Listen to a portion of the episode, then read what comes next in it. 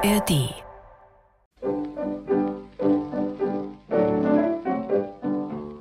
Liesel Karlstadt als Ratschkattel, Schallplattenaufnahme von 1928.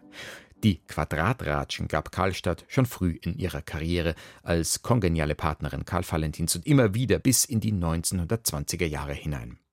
Eine Zeitung schrieb bereits 1919, was können alle anderen Schnellsprechhumoristen gegen Liesel Karlstadts reizend lustiges Ratschzüngerl? Valentin selbst übrigens hätte diese wasserfallartig dahinstürzenden Monologe niemals selbst zum Vortrag bringen können. Er war ja schon froh, wenn er sich überhaupt seinen Text merken konnte. Ja, grüß Gott, Frau Huber. Grüß dich gut.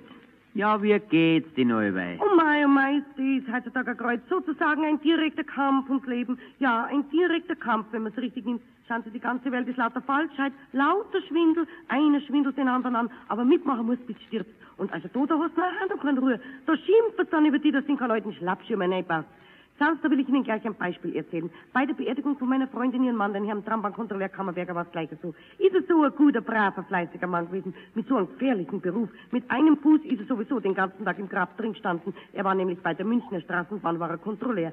Sehen Sie, wie da der Herr Dekan Obermeier von St. Heiliggeist in seiner Grabrede betont hat, ein überaus fleißiger Mann in seinem Berufe. Dann haben sie hinter mir gesagt, ein fleißiger Mann, dass er nicht rutscht, den ganzen Tag ist er Traumbank gefahren. Da hat er gar nichts, als wir den ganzen Tag hat er nur gesagt, Billetten vorzeigen, Dankeschön, Thanks, so besser und leid. Und der elektrische Straßenbahnberuf, das ist wirklich ein ganz aufopferungswürdiger Beruf.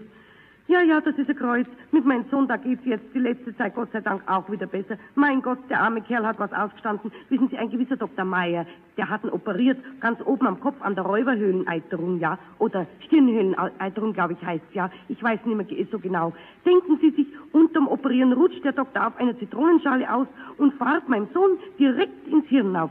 Es ist nur gar gut, dass mein Sohn das Hirn so weit hinten hat. Sonst wär's fehl gewesen. Jetzt mein zweitältester Sohn, der Alfred, der war auch sehr krank. Da war aber nur unser Hausarzt dran schuld. Der hat ihn nämlich ganz falsch behandelt. Der hat ihn auf Gelenkrheumatismus kuriert. Und er hat aber eine Zahnfistel gehabt, ja.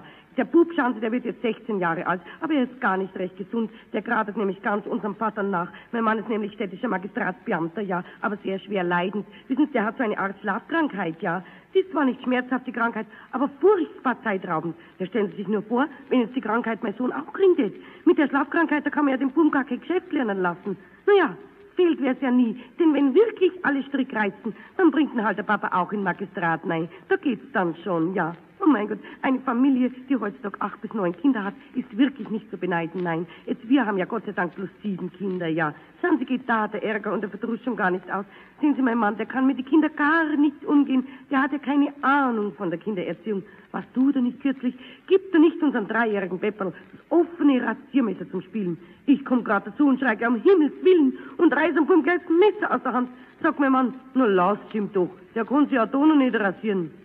Denkst du, saudumm reden manchmal der. Überhaupt, mein Mann, wissen Sie, da könnte ich Ihnen Sachen erzählen. Wissen Sie, bei mir daheim, da ist er saugrantig, aber ein anderer, wenn er sieht, ja, da geht ihm das Gesicht aus dem Leim. Sehen Sie, unter uns, da wohnt nämlich eine Filmschauspielerin und in die ist er ganz vernarrt. Aber der habe ich meine Meinung gesagt. Einmal habe ich gesagt, wenn Sie meinen Mann noch anlachen oder anlächeln, dann haben Sie nichts mehr zu lachen, habe ich gesagt. Sie langhaxete Pinschleiche mit Ihrer angeschmierten Kinolarve. Kaufen Sie sich lieber eine Gasmaske oder einen Taucherhelm und decken Sie Ihren falteten Fesselballon ganz zu, habe ich gesagt. Und meinem Herrn Gemahl, dem habe ich dasselbe gesagt, jawohl.